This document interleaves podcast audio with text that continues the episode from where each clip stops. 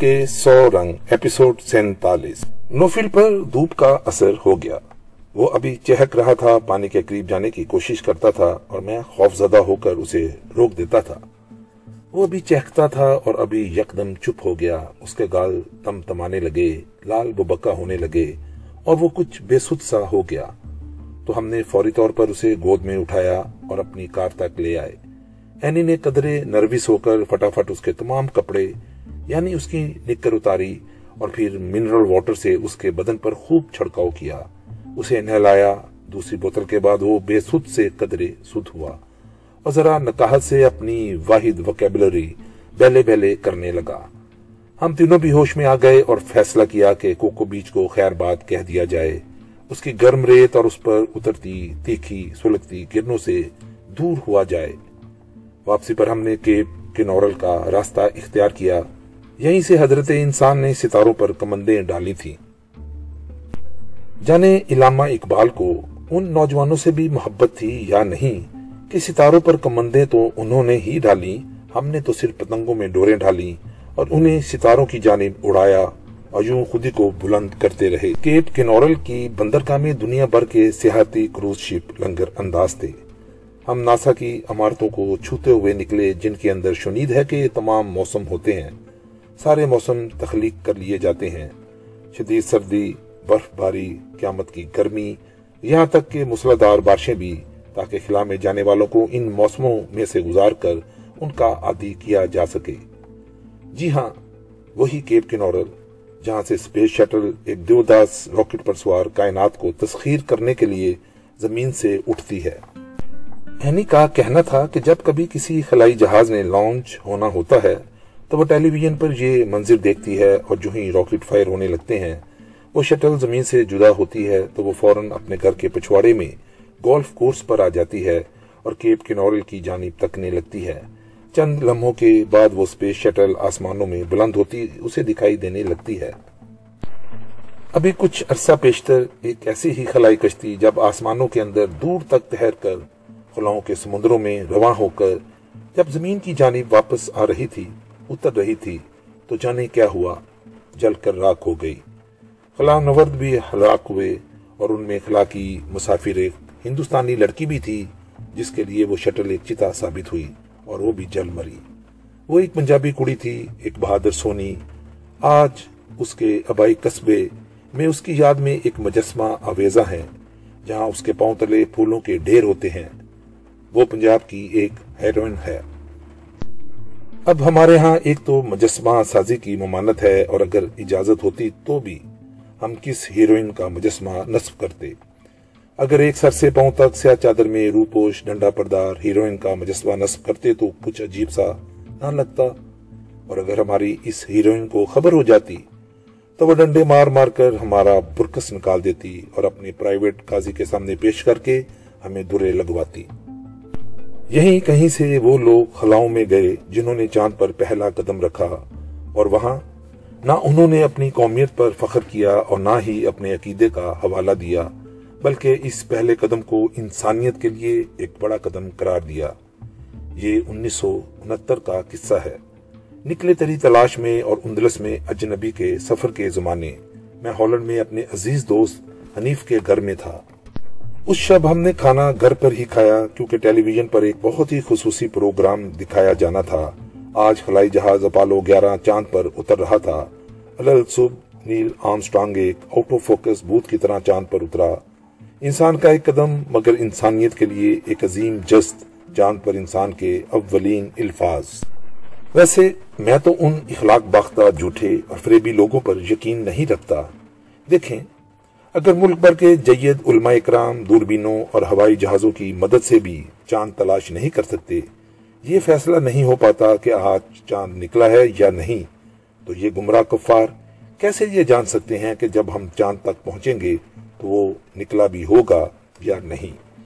یہ نرے احمق ہیں ہمارے علماء اکرام سے مشورہ کیے بغیر چاند کی جانب چل نکلتے ہیں۔ تو میں ان اخلاق باختہ، جھوٹے اور فریبی لوگوں پر کچھ یقین نہیں رکھتا۔ چیز کیک فیکٹری یعنی کہ گھر کے پچھلے برامدے میں بیٹھے ہوئے جب سامنے کی جھیلوں پر تاریخی اترتی تھی اور کوئی پرندہ نہ اترتا تھا، اور جنگل کی گراوٹ میں بسیرا کرنے والے پنکھ پکھیرو ساری شام غل کرتے تھک ہار کر چونچے بند کر لیتے تھے، اور ہر سو چپ کا راج ہو جاتا تھا۔ تو میں اپنے اس سفر نامے کی یادداشتیں سنبھالتا گھر کے اندر آ جاتا۔ اینی اور بلال اکثر مجھے رات کے کھانے کے لیے آئی لینڈوں کے کسی دور افتادہ ریستوران میں لے جاتے، ایک بار وہ مجھے کرابا لے گئے، اور میرے حساب سے وہ مجھے بری دوپہر میں لے گئے کہ امریکیوں کے ڈنر کا آغاز چھ بجے شروع ہو جاتا ہے۔ مجھے عجیب سا لگا کہ ابھی باہر ہلکی دھوپ ہے اور اندر ہم رات کا کھانا کھا رہے ہیں۔ اسی کرابا میں میں نے زندگی کی ایک بہترین اور رس بری سٹیک کھائی۔ اب یہ مت پوچھنے بیٹھ جائیے گا کہ وہ سٹیک حلال تھی یا نہیں۔ کیونکہ ایک مقامی مولانا نے باقاعدہ فتوا دیا تھا کہ اسلام ہمیں ہر پچیدگی میں سے سرخرو ہونے کی اجازت دیتا ہے۔ اول تو اہل کتاب کا زبیہ حلال ہے اور اگر کچھ تردد اور تشویش ہے اور آپ کی پلیٹ میں ایک عدد روسٹ چکن مجھے کھاؤ، کھا جاؤ، پکار رہا ہے یا ایک سلگتی ہوئی سٹیک دھوئیں مچاتی ہے، تو آپ اس گوشت پر جو کہ مشینوں کے ذریعے حلال شدہ جانوروں اور پرندوں کا ہے اس پر چھری رکھ کر بسم اللہ پڑھ لیں تو وہ آپ کے لیے حلال ہو جائے گا۔ کیونکہ میں نے ہمیشہ علماء اکرام کی دینی فراست کے سامنے سر جھکایا ہے، اس لیے یہاں بھی میں نے اپنا سر جھکایا، چھری سٹیک پر رکھی اور بسم اللہ پڑھ کر اسے شرعی طور پر حلال کر لیا اور یقین مانیے، اسے کھاتے ہوئے بے حد لطف اندوز ہوا۔ ایک اور شب بلال نے کہا، انکل، آج ہم آپ کو چیز کیک فیکٹری لے کر جائیں گے۔ میں نے اسے سردنش کی کہ بیٹے، مجھے تو بہت بھوک لگی ہے اور تم مجھے کسی فیکٹری میں لے جانا چاہتے ہو۔ بے شک وہاں پنیر کے کیک مینوفیکچر ہوتے ہیں۔ لیکن میں تو کیکوں سے زیادہ رغبت نہیں رکھتا۔ مجھے کوئی سیدھا سادہ سا عام سا کھانا کھلا دو پلیز۔ تو وہ میری نادانی پر متبسم ہوا۔ انکل، یہ چیز کیک فیکٹری تو ایک ایسی ریستوران چین ہے جس کی خوراک کے بہت چرچے ہیں۔ علاوہ عظیم۔ اس کے چیز کیک ایسے ہیں کہ آپ آئی لینڈوں کو بھول جائیں گے، انہیں کبھی نہیں بھولیں گے۔ ہم آئرلینڈوں سے نکلے تو خاصی دیر نکلتے گئے، خاصی طویل مسافت کے بعد ونٹر پارک نامی ایک دھیمے سروں کے قصبے میں داخل ہوئے، جس کا مارتی جمال قابل دید تھا۔ یہ ایک مختصر سا پیرس تھا، نفاست اور حسن کی دھند میں سے ظاہر ہوتا ایک سروت مند قصبہ، جس کے آخری کنارے پر یہ چیز کیک فیکٹری تھی۔ ذہن میں تصور تو یہی تھا کہ اس فیکٹری میں مشینوں کی گر گراہٹ ہوگی اور دڑا دڑ چیز کیک مینوفیکچر ہو رہے ہوں گے۔ لیکن وہاں تو یونانی ستونوں پر استادہ ایک موبد ماں عمارت تھی، جس کے باہر درجنوں لوگ چہل قدمی کر رہے تھے۔ منتظر تھے کہ کب ہماری باری آئے اور ہم اندر جا کر اس فیکٹری میں تیار کردہ خوراکوں سے کام و دہن کی توازے کریں۔ اینی نے اندر جا کر کاؤنٹر سے اپنی باری کا ٹوکن حاصل کیا اور ہم بھی منتظر خواتین و حضرات کی صف میں شامل ہو گئے۔ کچھ دیر بعد میں ذرا ایک محفوظ فاصلے پر ہو کر سگریٹ پینے لگا۔ وہاں ایک موٹا امریکی بوڑھا پیٹ پر ہاتھ جمائے نیکر پہنے سر پر ایک چھاج نما ہیٹ جمائے ٹہل رہا تھا۔ وہ میرے قریب سے گزرتا تو بڑ بڑاتا ہاں میں نے کچھ زیادہ ہی کھا لیا ہے۔ اور جب اس نے کوئی دسویں بار میرے قریب سے گزرتے ہوئے یہی فکرہ کہا، تو میں نے مروت کے مارے پوچھ ہی لیا، کھایا کیا تھا؟ وہ پتہ نہیں کچھ کھایا تھا۔ ہاں شاید اورنج چکن کھایا تھا۔ وہ تو نہیں کھانا چاہیے تھا۔ میں نے یوں ہی کہا، کیوں؟ اس کے کھانے سے یہی کچھ ہوتا ہے جو آپ کو ہو رہا ہے۔ تم نے کبھی اورنج چکن کھایا ہے؟ نہیں۔ تو تم کیسے جانتے ہو کہ اس کے کھانے سے یہ کچھ ہوتا ہے؟ آپ کو دیکھ کر جان گیا ہوں کہ اورنج چکن کھانے سے یہی کچھ ہوتا ہے۔ فنی مین وہ ناک چڑھا کر آگے بڑھ گیا۔ وہ جب بھی میرے قریب سے گزرتا کہ چکن اسے ہضم نہیں ہو رہا تھا، ناک چڑھا کر ذرا غصے کی اداکاری کرتا ہوا کہتا، فنی مین، بالآخر ہمارا ٹوکن نمبر پکارا گیا۔ ہم چیز کے ایک فیکٹری کے اندر داخل ہو گئے۔ یہ ریستوران واقعی اتنا وسیع تھا کہ اس پر ایک فیکٹری کا گمان ہوتا تھا اور اس فیکٹری میں جتنے بھی مزدور تھے وہ سب کھانے پینے میں مصروف تھے، اگرچہ پینے میں زیادہ مصروف تھے اور بلند روحوں میں تھے یعنی اسپرٹس میں تھے۔ جو بھی اسپرٹس حلق سے اترتی نکارا ترین روحوں کو بھی بلند درجات پر فائز کر دیتی ہے۔ ہم نے وہاں ایک میز پر جا بسیرا کیا اور ہمارے حصے میں ایک ہسپانوی ویٹر آ گیا۔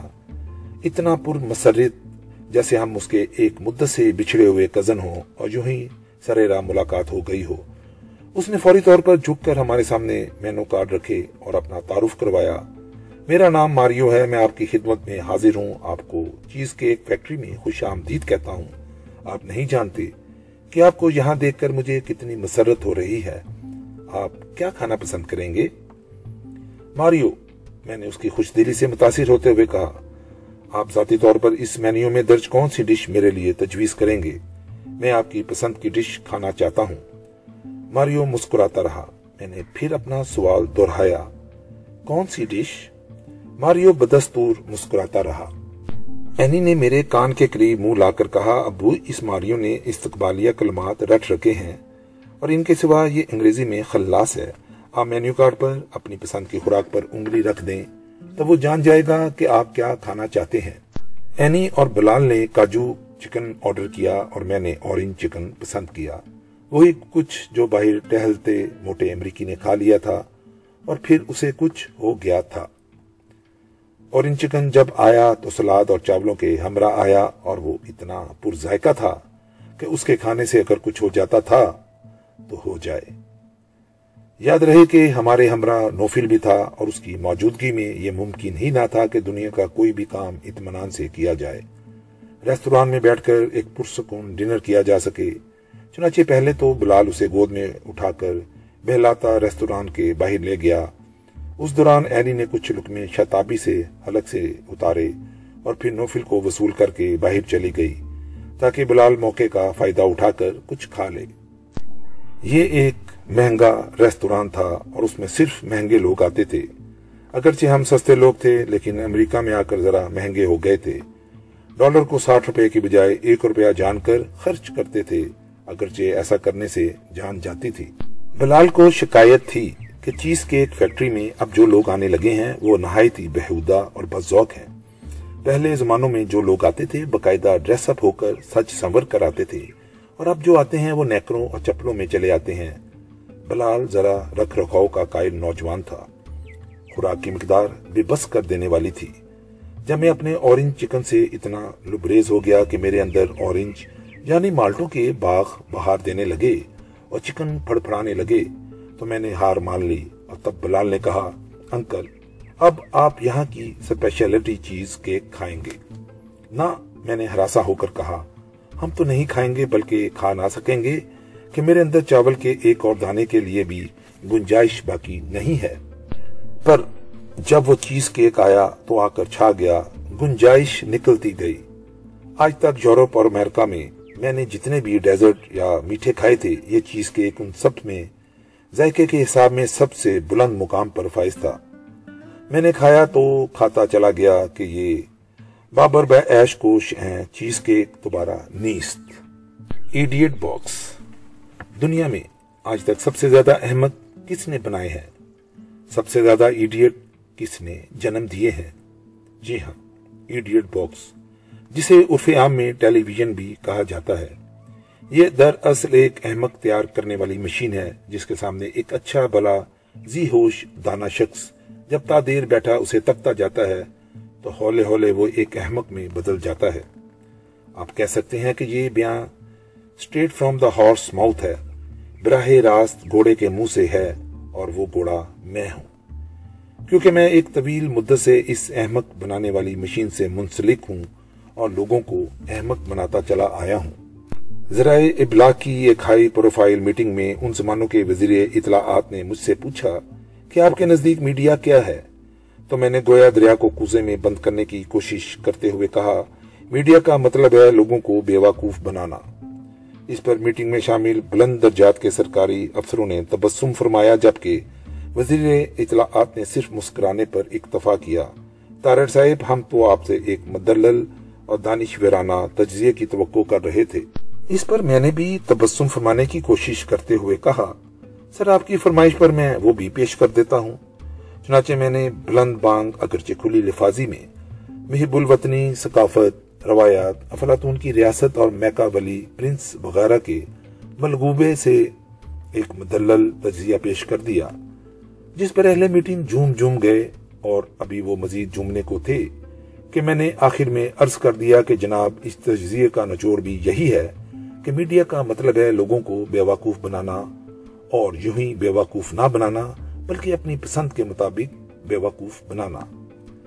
اگر مستقبل میں مجھے وزارت اطلاعات نے ایسی میٹنگوں میں دعوت دینے سے گریز کیا، تو میں ان کو مرد الزام نہیں ٹھہرا سکتا۔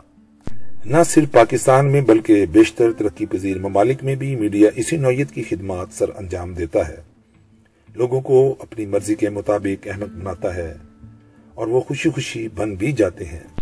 ان دنوں بٹو صاحب کو پھانسی کی سزا سنائی جا چکی تھی اور اس کے ماضی کے نہایت ملنسار آجز لاہور کے گورنر ہاؤس میں جب بٹو ایک صوفے پر پاؤں پسارے بیٹھا تھا اور اٹھنے لگا تو فوراً کمر تک جھک کر اس کی جوتیاں اٹھا کر اس کے پاؤں کے آگے رکھنے والے جنرل سے اس کی جان بخشی کی اپیلیں کی جا رہی تھیں۔ انہی دنوں ریڈیو پاکستان میں ایک سکرپٹ لکھتے ہوئے میں نے حدیث اور قرآن آیات کا ایک مجموعہ دیکھا، اپنی آنکھوں سے دیکھا کہ اس میں جا بجا ان آیات اور حدیث پر سرخ مارکر کے نشان تھے۔ ان کا احوال نہیں دیا جا سکتا اس لیے کہ ان میں افو در گزر کی تلقین تھی، معاف کر دینے اور رحم کرنے کے بارے میں حکم تھا۔ یعنی قرآن اور حدیث کے چند حوالے بھی ممنوع تھے تاکہ لوگوں کو اپنی پسند کا بے وقوف بنایا جا سکے۔ انیس سو اکہتر کی شکست آپ کو یاد ہوگی۔ فوج کو سیاستدانوں کو تو یاد نہیں، آپ کو تو یاد ہوگی۔ جب پاکستانی فوج ہتھیار ڈال کر سرخرو ہو چکی تھی، خبروں میں صرف ایک فکرہ تھا کہ آج ایک خصوصی معاہدے کے تحت ہندوستانی فوجیں ڈاکہ میں داخل ہو گئیں اور پھر ملی ترانے گونجنے لگے۔ ایک مخمور صدر، ایک جنرل تقریر کر رہا تھا اور وینسٹن چرچل کی ایک تقریر کی بونڈی نقل کر رہا تھا کہ جنگ جاری رہے گی۔ صحراؤں میں، جنگلوں میں جنگ جاری رہے گی اور ہم جیسے لوگوں نے نہ بی بی سی پر اور نہ آل انڈیا ریڈیو پر کچھ یقین کیا، بلکہ اپنے پاک میڈیا پر یقین کیا۔ ہم احمد بنا دیے گئے۔ بے نظیر تشریف لاتی ہیں۔ تو فوراً میڈیا پر ہم مائیں، ہم بہنیں، ہم بیٹیاں وغیرہ کے نغمے چلنے لگتے ہیں۔ نواز شریف کا نزول ہوتا ہے تو اسلام زندہ ہوتا ہے، ہر کربلا کے بعد شروع ہو جاتا ہے۔ اور اگر کوئی جرنل آتا ہے تو اکثر آتا ہے تو علامہ اقبال اور قائد اعظم کے اقبال کے علاوہ اے وطن کے شجیل جوانوں سنائی دینے لگتا ہے۔ میرے جیسے سیانے کالم نگار موقع کی مناسبت سے اخباروں میں کلا بازیاں لگانے لگتے ہیں۔ ابھی نواز شریف کو مسیحا قرار دیتے ہیں اور اگلے سانس میں مطالبہ کرتے ہیں کہ آخر اس خدار کو پھانسی کیوں نہیں دی جاتی؟ یہ بھی میرا آنکھوں دیکھا حال ہے کہ موٹر وے کا افتتاح ہو رہا ہے۔ نواز شریف کے سامنے ایک مائک پر ٹیلی ویژن کا ایک مجاہد، ایک مبرلک کمپیئر جو کبھی بٹوں پر فدا تھا، پھر ضیاء الحق پر نثار ہوا۔ مبلغ اسلام کا لقب پایا اور اب نواز شریف کے نوازنے پر اسے شیر شاہ سوری سے کہیں آگے جا کر ایک پیغمبر ثابت کر رہا ہے۔ اس کے حق میں نعرے لگا لگا کر اس کا گلا بیٹھا جاتا ہے اور پھر اس کی خوش ندری کے لیے سپریم کورٹ آف پاکستان کی تختیاں اکھاڑ رہا ہے اور یہ سب کچھ ٹیلی ویژن پر دکھایا جا رہا ہے اور کچھ عرصے بعد یہی دیدہ بینا رکھنے والا کمپیئر اسی ٹیلی ویژن سکرین پر جنرل مشرف کے حق میں نعرے لگوا رہا ہے۔ اس کا گلا بیٹھا ہوا ہے۔ شیر سنا سنا کر نڈھال ہو رہا ہے۔ اپنے آپ کو مسلسل نیلام کرتا ہوا پھر سے بلند درجات پر فائز نظر آتا ہے۔ لوگ بدستور احمد بنتے چلے جاتے ہیں۔ میری ٹیلی ویژن کی زندگی میں سب سے حجان خیز اور نتیجہ خیز دن وہ گزرے ہیں جب میں خصوصی الیکشن نشریات کی، جو کئی دنوں پر محیط ہوتی تھی میزبانی کیا کرتا تھا۔ یوں میں متعدد الیکشن کروا چکا ہوں۔ میں اور الیکشن نشریات کچھ ایسے لازم اور مظلوم ہوئے کہ ایک بار میں کسی ذاتی کام سے اسلام آباد ایئرپورٹ اترا تو ایک اخبار نے خبر لگا دی کہ تاڑر کی اسلام آباد آمد سے شک ہوتا ہے کہ الیکشن ہونے والے ہیں۔ تو میں بالکل باقائمی ہوش و حواس بیان کرتا ہوں کہ ایک الیکشن کے حتمی نتائج جانے پر ٹیلی ویژن اسٹوڈیو میں ایک پرش بصیرت سیاسی تجزیہ نگار جو قدر فاقہ زدہ سے لگ رہے تھے داخل ہوئے اور ہم جیت گئے، ہم جیت گئے کے نعرے لگانے لگے کہ نواز شریف جیت گئے تھے۔ اور میں قطعی طور پر مبالغہ نہیں کر رہا کہ اگلے الیکشن میں وہ پھر اسٹوڈیو میں داخل ہو کر یہی نعرے ہم جیت گئے، ہم جیت گئے کے لگاتے ہیں اور اس بار بے نظیر بٹو جیت گئی ہیں۔ یہ کھیل تماشے میڈیا کے ہیں۔ ہمارے ایک وزیر اطلاعات، جنہوں نے اپنے آپ کو ایک شہر کا فرزند قرار دے رکھا ہے، نہایت فخر سے بیان دیتے ہیں۔ ٹیلی ویژن پر فرماتے ہیں کہ میں تو مختلف حکومتوں میں پانچ بار مرکزی وزیر رہ چکا ہوں۔ میری دانش پر شک کرتے ہو۔ چلیے، ہم تو پسماندہ اور نیم ترقی یافتہ ممالک ہیں۔ ہماری مجبوری ہے کہ لوگوں کو احمق بنایا جائے۔ لیکن یقین کیجیے، یورپ اور امریکہ میں بھی صورتحال چندہ مختلف نہیں۔ بلکہ میری ناقص رائے میں وہ عوام الناس کو احمق بنانے کے چیمپئن ہیں۔ ہم ان کا مقابلہ نہیں کر سکے۔ اور میری ناقص رائے یہ بھی ہے کہ اہل امریکہ اور یورپ ہماری نسبت کہیں آسانی سے احمق بن جاتے ہیں۔ اگر ایک درجن فلسطینی بچے، عورتیں اسرائیلی گن شپ ہیلی کاپٹروں کے راکٹوں سے لوتھڑوں میں بدل جاتے ہیں تو امریکی میڈیا پر یہ خبر ہوگی کہ آج اسرائیل نے ایک درجن دہشت پسندوں کو این اس وقت ہلاک کر دیا جب وہ اسرائیل پر ایک خودکش حملہ کرنے والے تھے۔ اور ادھر اگر تل ابیب میں کسی درخت پر بیٹھا چڑیا کا ایک بچہ بھی ہلاک ہو جاتا ہے تو ہر چینل پر، خاص طور پر فاکس نیوز پر محتم شروع ہو جاتا ہے کہ ذریعہ دیکھیے ان دہشت پسندوں نے ایک پر امن اور معصوم چڑیا کے بچے کو کس بے دردی سے مار ڈالا ہے۔ اور پھر چڑیا کے اس بچے کی پوری لائف ہسٹری دکھائی جاتی ہے کہ دیکھیے یہ اس کے سوگوار ماں باپ ہیں جن کے جگر گوشے کو ظالموں نے ہلاک کر دیا ہے۔ انہوں نے صبح سے ناشتہ تو کیا، ایک کپ کافی کا بھی نہیں پیا اور اب ہم آپ کو براہ راست اس قبرستان میں لیے چلتے ہیں۔ جہاں ہزاروں سوگواروں کی موجودگی میں اس چڑیا کے بچے کی تدفین کی جا رہی ہے۔ اس براہ راست نشریے کو دیکھ کر یورپ اور امریکہ میں آنسو کی جڑیاں لگ جاتی ہیں۔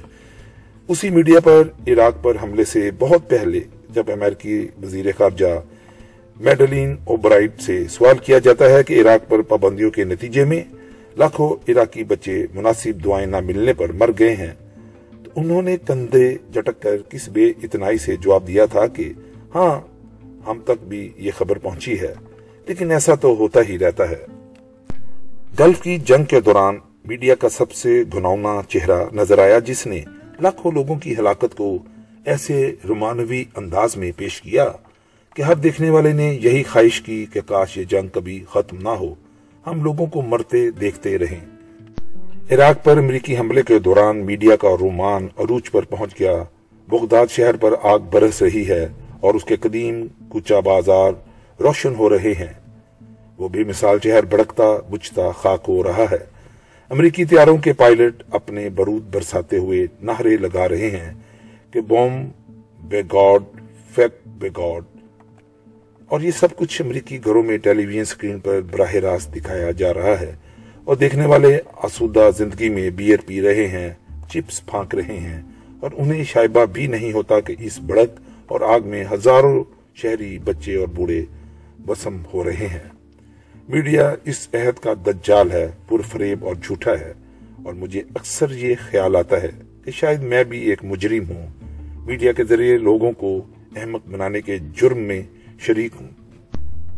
اکثر جب ہم کسی ریستوران میں شام گزار کر گھر لوٹتے، تو اینی اور بلال فوری طور پر آرام کرنے کی خاطر اپنے کمرے میں چلے جاتے کہ انہیں اگلی سویر بیدار ہو کر امریکی زندگی کی تیز رفتار میں جت کر اپنی بقا کی جنگ میں شریک ہونا ہوتا تھا۔ میں چونکہ ایک ملاقاتی تھا، بیکار شخص تھا جس نے کوئی بھی جنگ نہ لڑنی تھی۔ اس لیے میں ٹیلی ویژن کھول کر بیٹھ جاتا، اس احتیاط کے ساتھ کہ آواز اتنی مدھم ہو کہ انہیں ڈسٹرب نہ کرے۔ میں چینلز کی کتاب کے اور آگ پلٹنے لگتا۔ ہر چینل کا اپنا اپنا رنگ تھا۔ کہیں آپ بے وقوف بنتے تھے اور کہیں کہیں آپ سوچنے پر مجبور ہو جاتے تھے، فیصلہ آپ کا ہوتا تھا کہ آپ کیا کرنا چاہتے ہیں۔ ان دنوں پیٹرول کی قیمتوں میں کبھی اضافہ ہوتا تھا اور کبھی دو چار سینٹ کی کمی ہوتی تھی۔ اور ہر جانب ہا ہا کار مچی ہوئی تھی کہ ہائے ہائے پیٹرول جو پانی سے بھی سستا ہوا کرتا تھا، اب مہنگا ہوا جا رہا ہے۔ ہر چینل پر دن رات پیٹرول کی قیمتوں میں اضافے کا سوگ منایا جا رہا تھا۔ تب میں نے جانا کہ ایک عام امریکی کو کچھ غرض نہیں کہ عراق اور افغانستان میں کیا ہو رہا ہے۔ پاکستان کہاں اور کیوں واقع ہے؟ اسے صرف اور صرف اپنی روزمرہ زندگی سے غرض ہے، پیٹرول کی قیمتوں سے غرض ہے۔ میں یہاں تقریباً ہر چینل پر نہایت تسلسل سے چلنے والے ایک اشتہار کا تذکرہ کرنا چاہوں گا، تاکہ آپ کو امریکی عوام کی مشترکہ سوچ سے کچھ آگاہی ہو۔ ایک نہایت گہری آواز مخاطب ہوتی ہے۔ برائے کرم صرف تین سو پچاس ڈالر کا چندہ عطا کر دیجیے۔ کیا آپ جانتے ہیں کہ اتنی رقم میں ایک غریب اور دکھی یہودی روس، پولینڈ اور یوکرائن سے اس سرزمین پر اتر سکتا ہے جس کا وعدہ خدا نے اس کے ساتھ کیا ہوا ہے؟ صرف تین سو ڈالر میں۔ آپ ایک نادار یہودی کی قسمت بدل سکتے ہیں۔ ہاں اگر آپ سات سو ڈالر عنایت کر دیں تو ایک یہودی میاں بیوی اسرائیل پہنچ سکتے ہیں۔ اور اگر آپ چودہ سو ڈالر ہمارے ادارے کو عطا کر دیں تو ایک پورا یہودی خاندان اسرائیل میں آباد ہو سکتا ہے۔ اس آواز کے پس منظر میں نہایت رکت امیز مناظر دکھائے جا رہے ہیں۔ سیاہ ٹوپیوں اور داڑیوں والے یہودی اور ان کے اہل خانہ اسرائیل کے کسی ایئرپورٹ پر اتر کر سجدے کر رہے ہیں۔ مسکرا رہے ہیں، آنسو پہنچ رہے ہیں اور پھر انہیں دیوارے گریا سے لپٹ کر گریا کرتے دکھایا جا رہا ہے۔ جو قومی نوعیت کے جذباتی اشتہاروں کے ذریعے رقم جمع کر کے روزانہ ہزاروں یہودیوں کو روس اور پولینڈ سے نکال کر اسرائیل میں آباد کر رہی ہے، وہ فلسطینیوں کا ساتھ کیسے دے سکتی ہے؟ اپنے ہی آباد کیے ہوئے اسرائیل کو کیسے برباد کر سکتی ہے؟ مجھے یہ ایک اشتہار اس لیے بھی یاد رہ گیا ہے کہ اس میں مشہور شخصیات سکرین پر نمودار ہو کر ذاتی طور پر چندے کی اپیل کرتی تھی اور ان میں پیٹ بون بھی شامل تھا۔ نصف صدی پیشتر کہ انگلستان کی برفیلی رتوں میں اس شخص کے گیتوں اپریل لو اور ڈالنگ مجھے اپنے لبوں پر بوسا دینے سے منع نہ کرو، نے میرے کچے ذہن پر بہت اثر کیا تھا اور میں ان گیتوں کو دن رات سنتا تھا۔ یہاں تک کہ آج بھی ان کے مکمل بول یاد ہیں۔ یہی پیٹ بون بعد میں اتنا مذہبی ہو گیا کہ خاندانی منصوبہ بندی کو بھی گناہ سمجھتے ہوئے بچوں کی ایک پلٹن پیدا کر لی۔ وہی پیٹ بون آج یہودیوں کو اسرائیل میں آباد کرنے کے لیے چندہ مانگ رہا تھا۔ اس لیے بھی کہ کچھ عیسائی فرقے اس بات پر ایمان رکھتے ہیں کہ دنیا کے کل یہودی جب ایک جگہ پر اکٹھے ہو جائیں گے، تب حضرت عیسیٰ کا دوبارہ نزول ہوگا اور وہ ان سب کو عیسائی بنا دیں گے۔ چنانچہ پیٹ بون بھی اسی شوق میں یہ سب کچھ کر رہا تھا کہ جلد از جلد ان کم بخت یہودیوں کو ایک جگہ جمع ہونے میں مدد دیں۔ تاکہ حضرت عیسیٰ اتریں اور یہ بھی عیسائی ہو جائیں۔